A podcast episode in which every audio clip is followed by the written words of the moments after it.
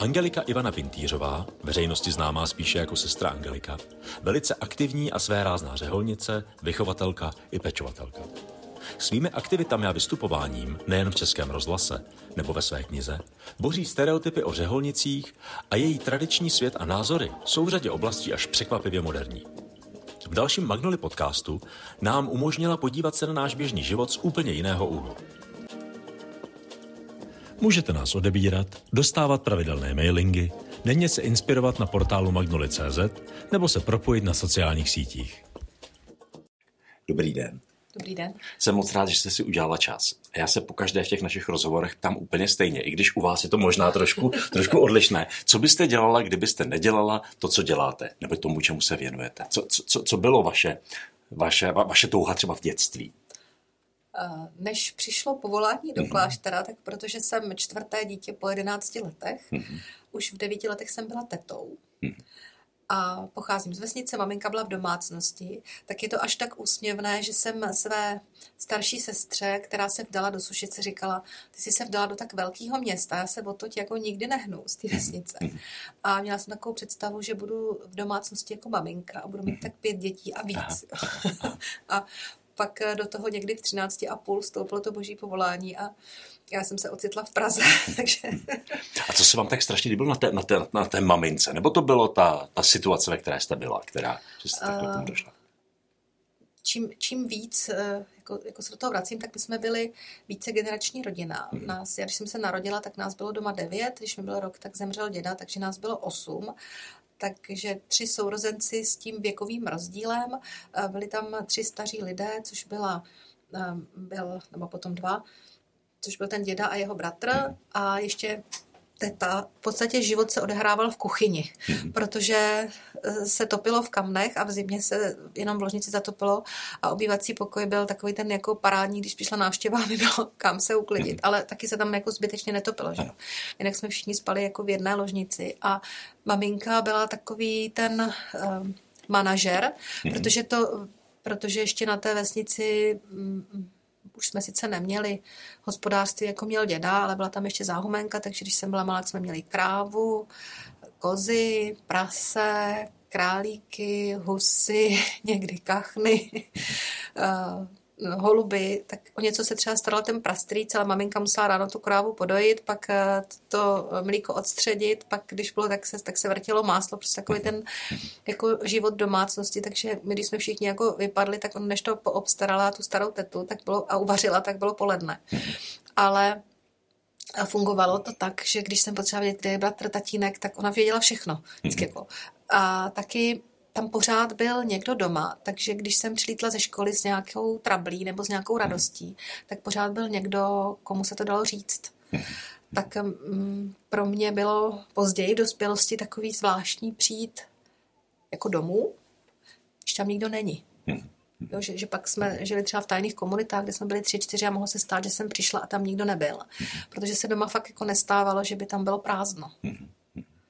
Tak to asi um, taková ta, ta soudržnost a mhm. to, to bylo u nás doma vždycky jako velmi důležitý, mohlo se provést cokoliv, ale, ale vlastně museli jsme držet mhm. pohromadě a ty věci řek, řešit i pohromadě. Neměli jsme moc peněz, ale měli jsme sami sebe. Takže na jedné straně ta komunita, na druhou stranu, když jste teďka o tom mluvila, tak mi to trošku přišlo, že to bylo vlastně všechno, jako v dnešní době by se řeklo, tak jako zmanežovaný, jo? že to je vlastně svým způsobem takový trochu jako management. Je, že to bylo, jako, že maminka byla dobrá manažerka. Jo? No, no musel, musela být. Ona, uh, vlastně paradoxem bylo to, že vydělával tatínek, mm-hmm. ale ona byla minister financí, jak on mm-hmm. říkal. Protože jsem s tím jedním platem muselo být, ona trochu vypomáhala třeba šitím, nebo potom, když jsem byla trošku větší, tak odpoledne bývala ve školce, mm-hmm. když učitelka tak po, jako na tom probuzení po obědě, mhm. tak, mm-hmm. tak jakože eh, nějaký takový jako drobný přivydělávky, ale jinak vlastně vydělával tatínek, když si to položil doma na stůl, mm-hmm. odebral si, ono mi něco přidělal, pak když chtěl něco koupit, tak vždycky říkal, že prostě potřebuje na to a na to, protože ona měla uh, a to bylo taky, myslím, velmi důležitý, že poměrně už jako docela malý dítě jsem věděla, kde třeba ve skříni jsou důležitý doklady hmm. a třeba i vkladní knížky a vědělo se, že na to se nesahá. Hmm. Jo, že, že, že to jsou jako důležité věci, ale vím, že ona mi ukazovala, měla takovou tu hospodskou peněženku a tam měla prostě napsáno elektrika, uhlí, eh, jídlo, jo. A vždycky, když přišel ten plat, tak to tam rozdělila a pak měla vzadu rezervu. Jo, že, a, a, věděla, že když třeba něco jiného koupila, vzala to, dejme tomu, splacení elektriky, takže příští měsíc to tam musí vrátit. Jo. Ano, ano. Takže tohle se vám líbilo a taková jste chtěla být? No, a, takže jste chtěla se být to, maminka. Protože se v tom vlastně jako do, svým způsobem dobře žilo. Každý mm-hmm. jsme tam měli nějaký svůj prostor. Mm-hmm. Učili jsme se, že ten prastříc poslouchal dechovku, občas se šklebil tomu, jak se tam ty zpěváci kroutí, když to pozorovali, když to třeba poslouchali moji jako sourozenci, do toho se třeba poslouchala i vážná hudba. Eh, já jsem tam měla nějaký si věci, občas jsem slyšela, nechý, ona je malá, zase mě, mě říkali, nech ho, musíš teďka dát, eh, protože on se teďka učí. Jo, že tohle si myslím, že bylo jako hodně důležitý. Každý měl svůj prostor a současně musel mít respekt vůči těm druhým a někdo to musel nějak dirigovat, dávat dohromady a třeba i snášet ty nárazy. Mm-hmm, jasně. No, já se na to totiž ptám i proto, protože já jsem četl knížku vašich, vašich rozhovorů, rozhovor, rozhovorů s vámi. A jako já mám vlastně ze spousty těch věcí jsem měl pocit, jako že jsou to jako dost odlišné světy, které tak ale na druhou stranu jako dost jsou spíš prezentované nebo tak jako vypadají. Jo? Mm-hmm. Protože uh, mluvíte o, o svém dětství, které na druhou stranu zase jako nebylo v roce 1920. Jo? že to je, jako, je to je vlastně poměrně, poměrně, je to relativně nedávno, ale máte tam tenhle ten pohled a potom jste se vydala i tou cestou, která ve spoustě věcí vypadá že je úplně na jiném břehu, ale jako spousta těch věcí, třeba ten management, proto jsem se toho chytil, jo, no. že vlastně to vy děláte, jo, a že, že mi to vlastně přijde, že spoustu těch věcí takhle vlastně řídíte, musíte s tím pracovat, že ty světy nejsou tak strašně jako, tak strašně odlišné. Vy jste předtím použil slovo komunita, mm-hmm. což já bych jako v rodině jsme to slovo neznali, mm-hmm. ale vlastně žiju v komunitě. Mm-hmm. Pro, uh, možná pro, pro diváky a posluchače bude zajímavý, protože se pořád jako potkávám s tím, mm-hmm. že plno lidí má pocit, že uh, člověk jde do řádu a je to práce a má tam nějaký svůj byt a platí ho Vatikán a on si žije sám pro sebe. A to vůbec není pravda, protože žádný Vatikán nás neplatí. Ale každá z nás máme uh, nějaké své zaměstnání nebo sestry, které jsou v důchodu, tak, uh, tak pobírají důchod, protože pracovali. Ať už uh, za totality v sociálních službách, v domovech důchodců. A my teďka provozujeme nemocnici, ale ta je ekonomicky vlastně oddělená, takže jako každý jiný zaměstnanec je to jako když máte rodinnou firmu, tak ten, kdo je tam zaměstnán, byť z rodiny, tak má prostě smlouvu a je to oddělené z toho, samozřejmě platíme daně. Že to bylo ještě vtipný, eh, když se řešili takový ty restituce a zdanění restitucí, tak si plno lidí myslelo, že nás platí Vatikán a my z toho ještě ke všemu neplatíme daně. Což, na to jsem jako několikrát narazila, takže to je normálně zdaněný. A to, co, nebo já pracuji ve státním ústavu, takže jsem, mám normálně smlouvu a to všechno jde na společný komunitní účet. Mm-hmm. A z toho společně žijeme, tak jako v té rodině. A někdo to má eh, na starosti, protože musíme nějak výjít. Mm-hmm. Samozřejmě tím, že jsme většina, máme nějaký plat, nemáme třeba děti, které jsou bez platu, tak ještě ta komunita, každá, eh, podle toho, kolik tam má eh, sester na plný úvazek, tak eh, vlastně má povinnost z toho odevzdávat do společného, hmm. což je kongregace jako celek za totality vlastně nesměla existovat, dneska už to existuje jako právnická osoba, ale tam to, tam to vlastně jako odevzdáváme. A protože, dejme tomu, nemocnice, která je menší, má třeba nějaký dotace, má, má, je placená od pojišťovny, ale třeba opravy nebo spoustu věcí je potřeba nějak dodotovat a to se dotuje tady z těch našich přebytků. No a třeba vy jezdíte na koloběžce a když chcete koloběžku, tak jak se to dělá, abyste dostala koloběžku když, a někdo jiný nechce? Když něco potřebuju, mm-hmm. Tak ty, ty základní věci v každém tom domě je představená, která tohle má vlastně na hrbu. Když si pan biskup Holub řekl, že tam, kde jsou peníze, tak dříve či později, byť zbožně natřeno je někdo se snaží ukrást. A za ty eh, staletí v těch klášterech se docela dobře vyselektovali takový různý mechanismy, který tomu přirozeně brání, protože prostě eh, každý z nás je člověk. Takže ta představená sice rozhoduje o tom, kam které peníze jdou, takže já požádám tu představenou třeba, že potřebuji boty nebo mm-hmm. koloběžku. Nebo koloběžku jsem dostala darem od synovce k narození kdysi. ale, ale i tu, když, i když dostanu ten dar, tak protože máme ten slib chudoby, tak i ten dar já o něm nerozhoduju. Jo, třeba řeknu, dostala jsem tohle a tohle, ráda bych si to nechala a je to závislý na tom svolení. Ono to svým způsobem v té rodině taky tak bylo, že, že ten taťka taky přišel a musel říct, hele, výjdeme nebo nevídeme. A mm, když si jdeme tomu koupím ty boty, tak přinesu účet. Když, já nevím, je někde v létě horko, eh, koupím si zmrzlinu, ne vždycky nutně musím mít ten účet, což třeba dřív bylo takový daleko, daleko přísnější, ale to na důvěře, že to napíšu na papír. Nicméně ty peníze vyučtovávám a má to na starosti ekonoma v té komunitě, takže i ta představená, když nějaký peníze chce, o kterých jako vlastně ona může rozhodnout, tak ona to psychologicky jiný. Když si z té kasy sám vezmete Jasně. 2000 na něco, anebo řeknete, hele, potřebuju 2000. No, tak, takže to vlastně takhle jako... Že ona tak komunita to vlastně jako drží. Ono v tom klášteře je spousta věcí, které dneska objevujeme jako moderní. Dneska je moderní sdílená ekonomika. Mhm, mhm, Nás teď momentálně v tom domě, kde bydlím, je 24 mhm. eh, a ještě je vedlejší dům, kde je 10 eh, nebo teďka 12 sester a dohromady máme tři auta.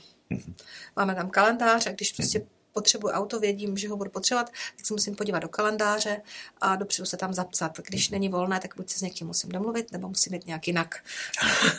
Ale když to auto už dosloužilo a potřebujeme koupit nové, tak se musíme jako komunita domluvit a třeba na takhle velký výdaj musíme mít už pak schválení od centrálního vedení. Jasně. Protože každá máme deset domů, jeden je v Římě a devět jich je tady po Čechách. Každý ten dům má tu svou představenou a dohromady nad tím ještě vším je generální představená generální rada. A to jsou vlastně všechno věci, které jsou vlastně těmi jako věky jsou vlastně jako eh, ohlazené, zoptimalizované, že to vlastně jako funguje tady tím způsobem ono, vlastně. Ono to tak i, že třeba ekonomos, to je z řečtiny, a vlastně to pán domu. Mm-hmm. Ten, ten, který prostě každý ten dům, vždycky, vždycky v každé době uh, ti lidé museli nějak se domluvit a nějak uh, hospodařit. Mm-hmm. Jo, a, a, a možná tím, jak jsme předtím tu svobodu neměli a žili jsme de facto jako vězni, mm-hmm. tak uh, najednou máme někdy dojem, mm-hmm. že svoboda jako já si budu dělat úplně, co chci. Mm-hmm ale ona tam souvisí ta zodpovědnost a když chceme někde ještě s druhými přežít, tak se vždycky nějak musíme domluvit. Ano, ano. Já jsem se vlastně na tuhle, na to teďka narážím, ale to jsem se vlastně v tom rozhovoru těšil, jo? protože jak jsem zmínil na začátku, já mám pocit, že to jsou jako, na, na první pohled, jsou to jako dost odlišné světy, ale ono vám to dává i docela hezký odstup takže vy ty věci můžete pojmenovávat, tak jak jste před chvíličkou pojmenovala tu sdílenou ekonomiku. A vy, když to takhle vidíte, když takhle vidíte ten svět, který vy máte nějakým způsobem, jako už eh, svým způsobem jakože zoptimalizovaný, jak se na něj díváte? Jak by se z toho svého odstupu, toho trošičku, řekl bych, možná je trošku jiného rytmu, toho jiného fungování komunitního a tak dále, jak se díváte na ten, na ten, na ten běžný, běžný svět, jak to, jak to, jak to vidíte? Já myslím, že podobné prvky objevují, protože už jsem tady říkala, že jsem státní zaměstnanec, mm-hmm. pracuji ve výchovném ústavu a v podstatě jsem na oddělení, které má komunitní způsob péče o ty děti. Mhm. A vlastně tam žijeme úplně stejně jako v tom klášteře. Občas se o něčem bavíme. A jo, že, že teda jeden vaří mhm. a my všichni víme, co ten jeden uvaří, musíme si zatopit, někdo musí naštípat dříví, rozdělíme se o úklid eh, a eh, vlastně tam člověk vidí, tak jak eh, přicházejí různé děti, anebo i když jsem pracovala v nemocnici, tak se člověk potkal třeba s různými životními osudy.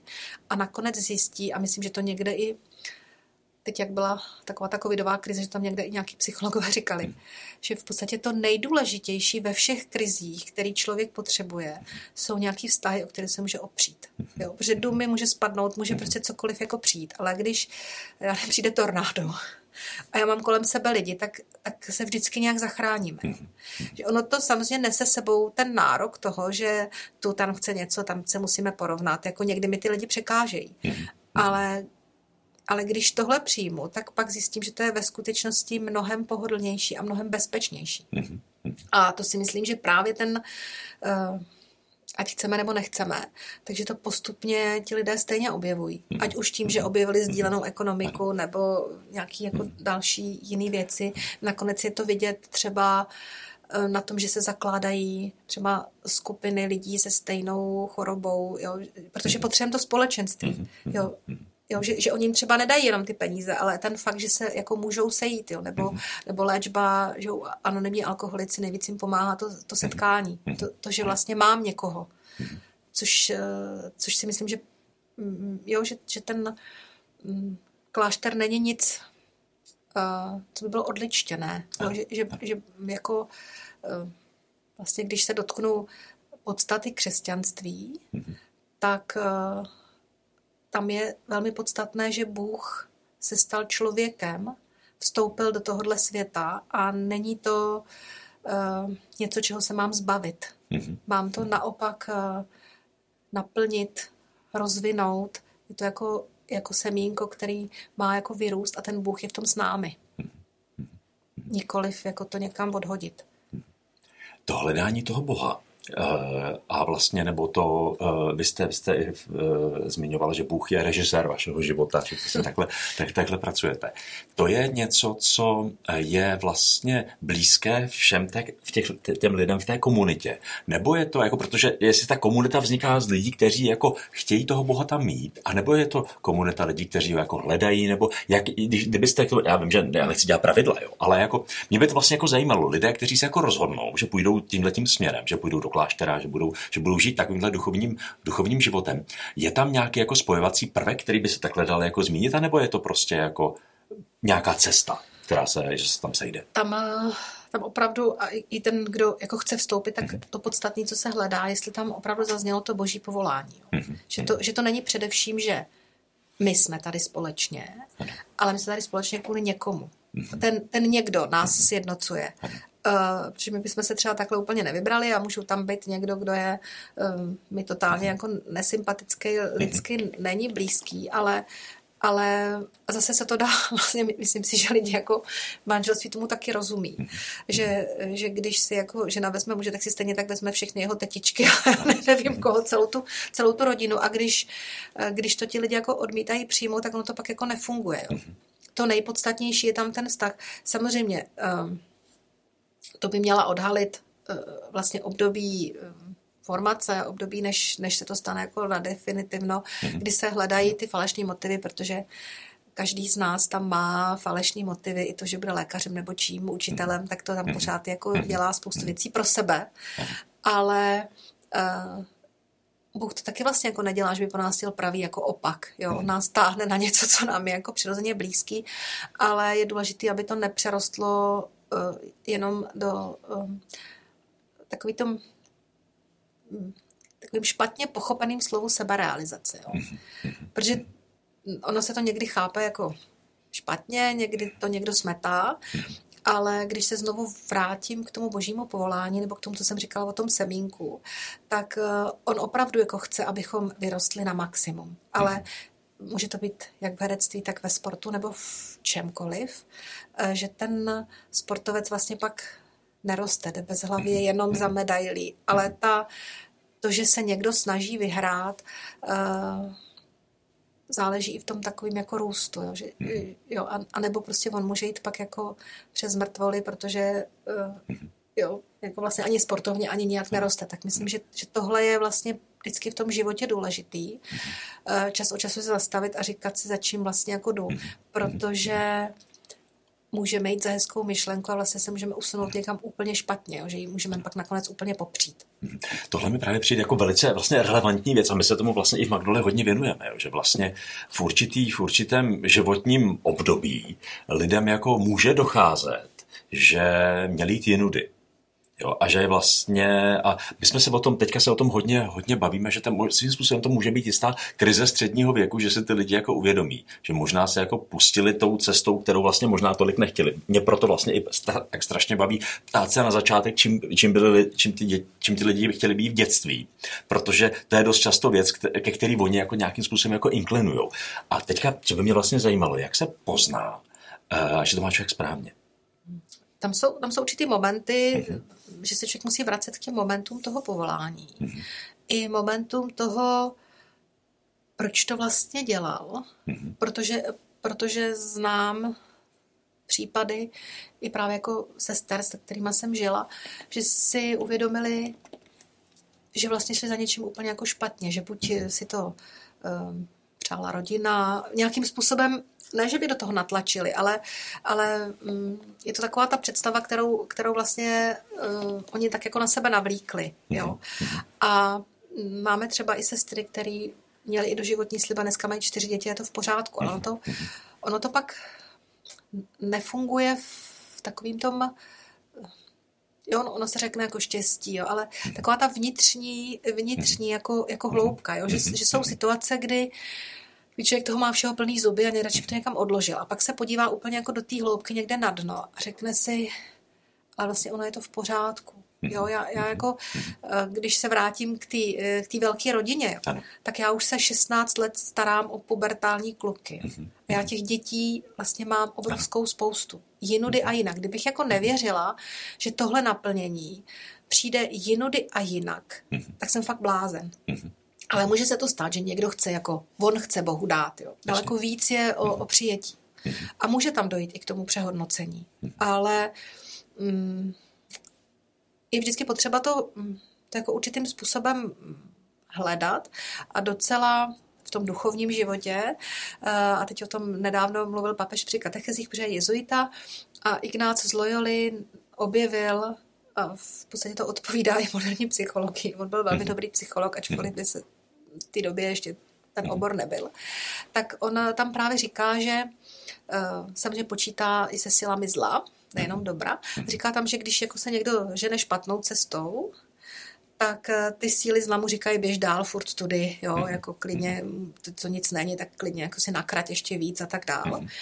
A že ten jako boží hlas mu říká, jako ho znepokojuje. Jo? jo je to takový to, eh, přece jenom tam mají ty lidi nějaký výčitky svědomí, jo? Že, že, že to přece jenom nebylo úplně alright. A obráceně, uh, že ten, že ten, kdo už se jako nějakým způsobem snaží o dobro, jako, jako nechce, eh, neříká, nechce šidit ostatní, nechce mhm. krást, prostě eh, chce, chce se snažit jako o dobro, eh, tak tam naopak ty síly zla se snaží ho jako rozhodit z té cesty, jo? takže mu říkají a tudy ne a tak dál. A vlastně ve chvíli, kdy, kdy jsem úplně rozhozená, kdy může fakt jako dojít jako nějaký krizi, tak by se neměli taky ty životní rozhodnutí dělat jako náhle změnit. Hezky to někdo vysvětloval tím, že když jedu po dálnici a teď mě ošlehne nákladák, mm-hmm. tak já nesmím měnit směr, že jo? Musím počkat, až to ty stěrace se třou a pak teda jako začít měnit směr. Tak i podobně, jo? že zase i stojí za to to s někým rozebrat, někdy i počkat. Docela zajímavý je i moment slibů, mm-hmm. že ty okay. sliby nejsou kvůli uh, Bohu nebo tak, jsou kvůli mně. Mm-hmm. Já, když jako něco slíbím, mm-hmm.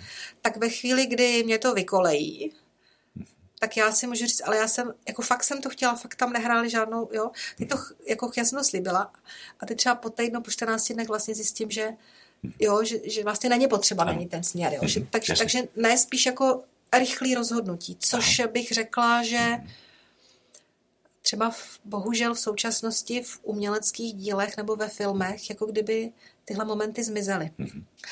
Uh, já mám moc ráda film Želary.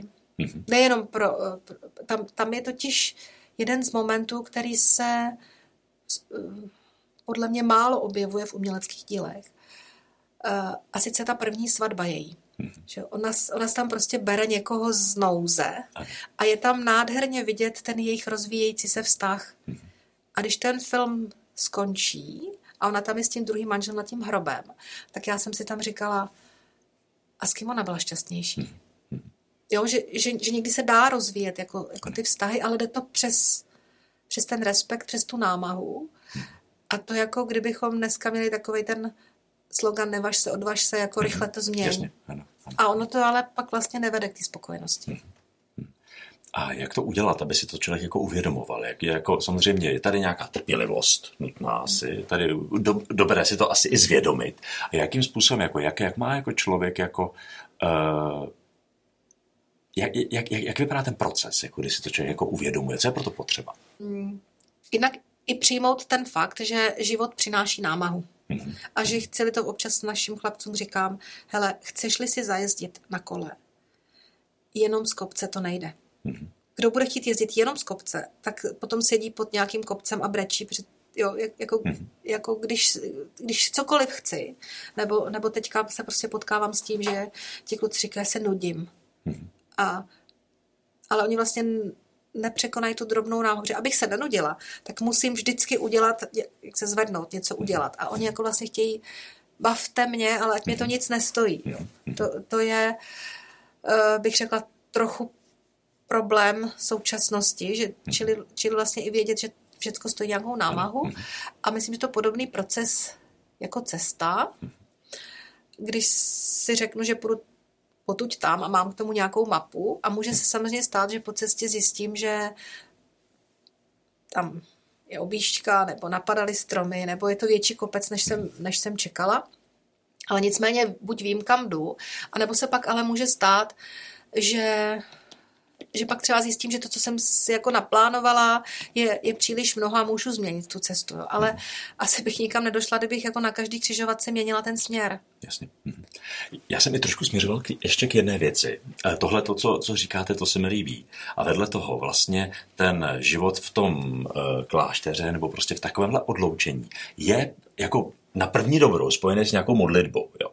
A já mám vlastně pocit, že jednak to může být nějaký zpomalení, který ho vlastně moc není. A je, mě samotnému přijde, že je jako jedno, jestli člověk modlí, nebo medituje, nebo se zastaví a kouká do blba, ale zkrátka, že by tomu měl dát trošku nějaký čas. Jo. Tak jsem si vlastně, tak, tak mě vlastně i strašně zajímá, co ta modlitba vlastně v tom vašem životě jako uh, znamená. A jestli to je ono, jestli to jsou takový ty momenty, ty kontemplace toho, že si člověk jako uvědomí a trošku se jako uklidní a koukne se na to s tím podstupem, jestli třeba ta modlitba takhle tomu pomáhá. A zase je to věc, která je velice relevantní v dnešní době a není to takový ten pohled prostě jako do, do 14. století.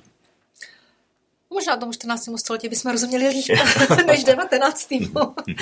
a že, že máme někdy zkreslené představy o tom, o tom eh, středověku. On byl nesmírně hluboký a barevný a zajímavý. Mhm. A pak okay. Eh, gotické katedrály byly pomalovaný barevně, akorát se to nedochovalo, tak, tak už je neopravujeme stejným stylem. Ale abych se vrátila, ano, ta, ta modlitba je důležitá a zase když se vrátím úplně k tomu začátku, toho svého povolání, kdy tam jako vstoupilo a kdy já jsem jako přemýšlela, je to pro mě, není to pro mě. Uh, pak jsem trávila nějaký uh, týden tam u těch sester a byla jsem z toho nadšená, tak, uh, tak tam nastal zajímavý moment, kdy tady bych já řekla, že jako jasný důkaz toho, že hm, jako boží milost a boží setkání nesouvisí s nějakou lidskou zralostí a dospělostí, jo, protože mě bylo 14 a já jsem opravdu uh, tak jako byla v té kapli a měla jsem pocit, že teda jako tam tak jako sedím a nic nedělám, ale uh, vlastně Bůh se s náma potkává vždycky. Jo.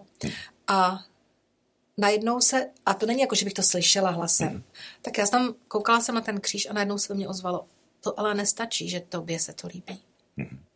Ještě musíš vědět, jestli taky já to chci. Jo.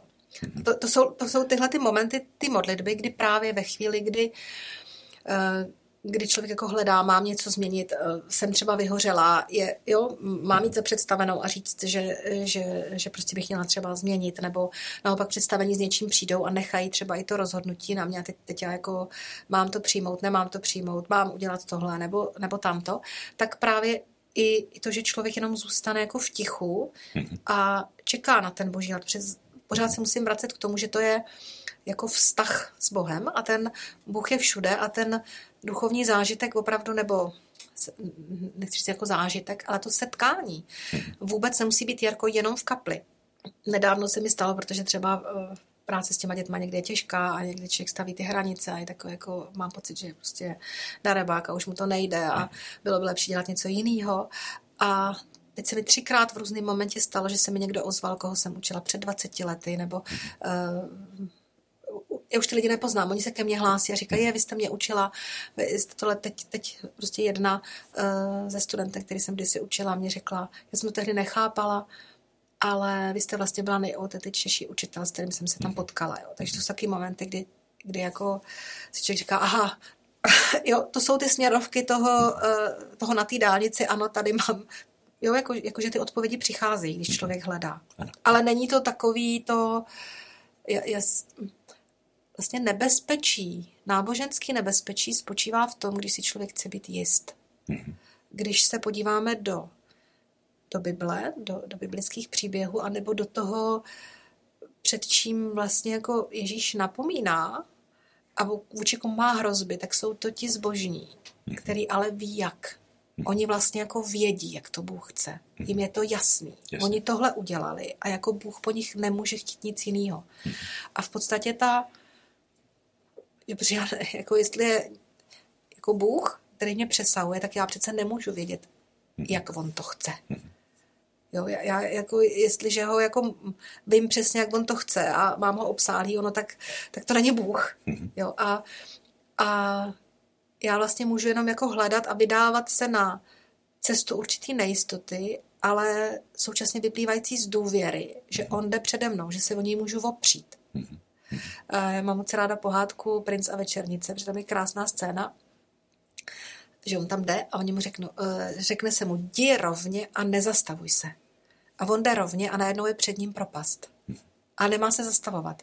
A on dělá ten krok nad tu propast a najednou je tam pevná zem. Takže, takže vlastně základem toho je nějaká pokora a přitom důvěra. Že Ano, toho- není to taková toho- ta pokora, já nevím, neumím. Ano, ta, ta ano. pokora je právě vyrůstá z té důvěry. Jo? Ano, ta, ano, ta vyrůstá z té důvěry a, a z té opravdu jako, jako víry, že uh, Bůh je dobrý, Mhm. uh, stvořil mě dobře, je tam trošku něco zašmodrchanýho, ale není to celý špatně. A jeho zájmem i v mém životě je uh, nechat to dobro vyrůst Mhm. a odstranit to, co mě překáží. Což někdy může bolet, Mhm. ale není to proto, aby mě to zlámalo. Ano, ano. Jo, a, a ve chvíli, kdy um, a a je to stejné jako u sportovců nebo cokoliv, jakýkoliv pravidla nebo askéze je cvičení, to je prostě askeo je cvičím, takže to je v, posel, v posilovně, ale mám taky moc ráda sport, jo. Co je to platný, eh, kdyby eh, ten hráč třeba v hokeji eh, jenom dělal to, co má nacvičený z toho tréninku, on občas musí zareagovat úplně jinak. Eh, Je to tak a- asi rok a půl, nebo kdy ti naši do, do, do 20 let překvapivě ten dal gol, prostě jako neodjel na střídačku, ale a ty čekali, že odjel na střídačku, tak on dal gol. Jakože, že, že ten život je prostě mm, pořád jiný. My se často bavíme tady o maturitách životních, kterými jako člověk jako prochází a jsou to většinou nějaké jako body zlomu. Jo, kdy se jako něco stane, kdy se něco, kdy se něco posune. Došli jsme k tomu, že kolem 18. 20. roku je nějaká ta maturita, potom zhruba 40. 50. roky nějaká další maturita ve- ve- velice často. A teďka mě by na tom vlastně zajímaly dvě věci. Ta první je, jestli vy sama jste nějakými takovými maturitami jako prošla. A asi tak 20. Jo. A v, jako v, čem to, v čem to spočívalo? Jak to, jak to vlastně vypadalo, takovýhle, takovýhle maturity? Uh, tak uh, maturita sama o sobě eh, samozřejmě je, eh, nebo, nebo v té době, ale asi myslím, že pořád je to, je to nějaká zkouška, kterou eh, má člověk eh, složit. Ale pak třeba i nástup eh, do zaměstnání, to už jako si dneska eh, ve zdravotnictví nemůžeme představit. Mně bylo 19, v pondělí jsem nastoupila do práce a v pátek jsem měla sama noční. Eh, 28 lidí na starosti, jestli toho doktora zavolám včas nebo nezavolám včas. to, to jako nebyly jednoduché situace. Nástup do školy, jako učit, je to zase úplně, je to nový zaměstnání. A musíte se naučit všechno jako úplně od začátku. Jo. Takže to je zase další takový jako skok do něčeho úplně jiného. Uh, pak jsme dostali zpátky dům pod Petřínem a mě tam poslali v 32 letech být představenou, že jsem tam byla přesně jak ta maminka. Prostě najednou jsem byla žena v domácnosti, protože dneska je nás tam 24 a tehdy nás tam bylo 46, byl tam noviciát, bylo to prostě dům po dostavbě, říkala jsem si, nová manželka se vším všude zařídit celý barák.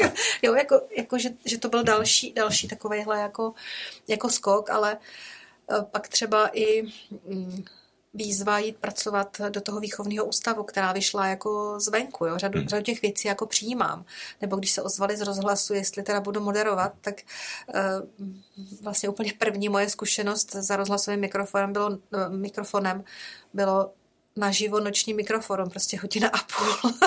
to bylo jako opravdu, opravdu jako, eh, jako skok s padákem, jak hrom, když jsem si říkala, tak a tak uh, tehdejší pan šéf redaktor sedí v režii, tak když to nepůjde, já uteču, to musím moderovat.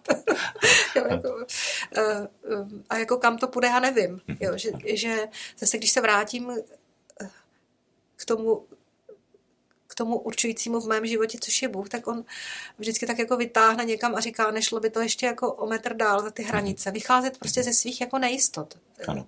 Nebo ze svých jistot do, do, toho, do té nejistoty, ale nemůže to být takový jako úplně jo, že, že na to nemám. No jo, že tohle to je těžký, jo. Ten, když ten v té uh, v pohádce prostě udělal krok do té no, do oni propasti. To tak jako, oni mu to řekli, no, ale, no, ale, ale já ale myslím, to, že to... každý, každý život má tady toto jako prvně těhotná žena je taky před obrovskou jako mhm. nejistotou. Mhm. Jo? A, a potkávám se s tím teďka jako s řadou lidí, najednou to dítě jako je, je, je závislý na té na matce a bude to dobře, nebude to dobře, jo? Že, že to jsou vlastně obrovské uh, nejistoty, nebo mm, když ten člověk má měnit zaměstnání, tak je to, je to stejně tak, jako, jako jít do nějaký nejistoty, ale, ale myslím že každý pak v tu chvíli cítí, že by to jako měl změnit a jestli to dělá jenom jako ze strachu, to si myslím, tomu říkám dojezdy socialismu, mm-hmm. že ta naše generace byla strašně naučená žít v těch jistotách, jo? Mm-hmm. Že oni nám furt říkali, uh, jako, jako všechno bylo jistý. Tady máš danou školu, tady máš daného doktora.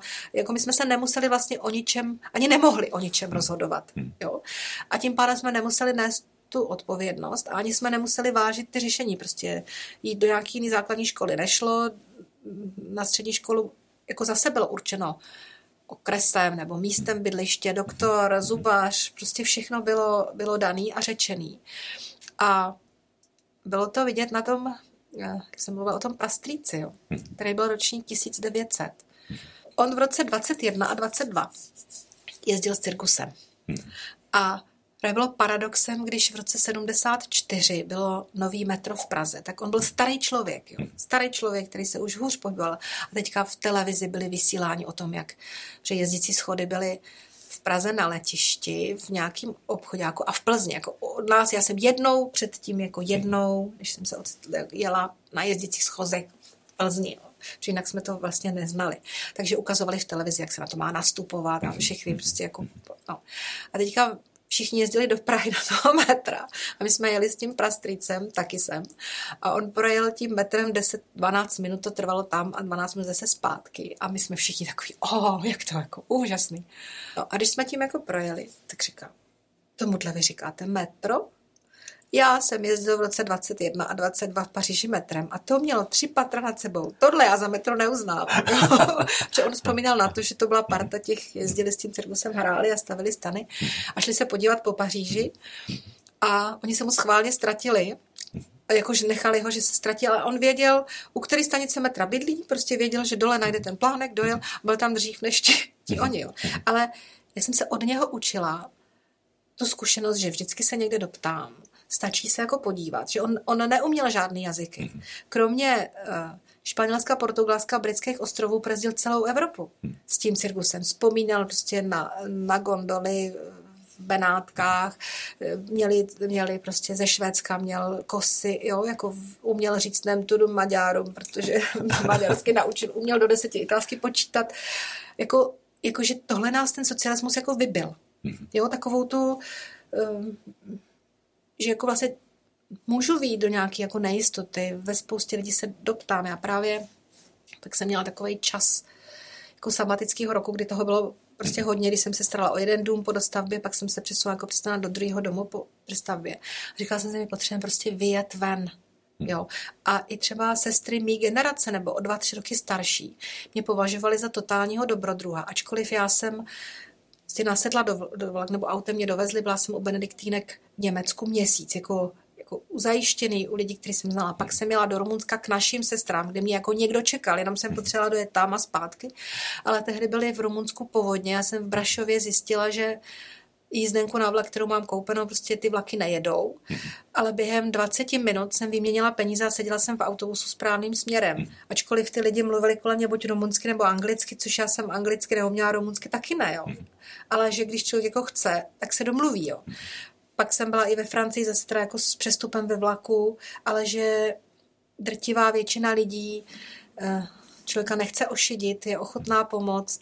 Eh, I v tom Rumunsku zpátky jsem řešila nějaký jako problém, že jsem mohla nastoupit do vlaku až na maďarských hranicích a, a něco, jo, ale ten průvodčí prostě řekl, jo, počkejte, já to vyřeším eh, eh, až, až potom a, a věci se jako vyřešily. Takže myslím si, že já tomu říkám dojezdy socialismu, jo. Hmm. Že, že, že mladí lidé už dneska tohle nemají, jo. že po revoluci hmm. pak někdo vyjel stopem e, za prací tamhle jako do Francie třeba sbírat ovoce nebo něco, že, že tohle vidím jako velkou šanci. A vy ještě vedle toho máte to vědomí toho, že na to nejste sama, a že když do toho, eh, do tý, na, na tu rokli šlápnete, tak vás někdo jako obejme a pomůže s tím. No ale paradoxně je, že člověk má zkušenosti, že už tam jako moc krát šlápl, vždycky to bylo pevný, ale pokaždý, když má znovu tu zkušenost udělat, tak se jako brání. Ano, jasně, jasně. ale mm, jako co je důležitý, že Bůh není despota, jo. Hmm. A když se rozhodnu, že fakt na to nemám odvahu, tak má ještě spoustu náhradních cest. Hmm. Jo, že, že, že že, že prostě on jako láká, táhne, um, ale není ten, který by byl fakt jako despota. Hmm. Což, což jako pokud uh, někdo má tento obraz Boha, tak uh, někdy má někdo dojem, že hřeší, když říká, já nevím, Ježíš Maria, že bere boží jméno nadarmo, ale ta podstata braní božíma nadarmo je spíš jako v tom, když přesně já vím, pán Bůh tě potrestá, nebo, jako, anebo když se ho bojím.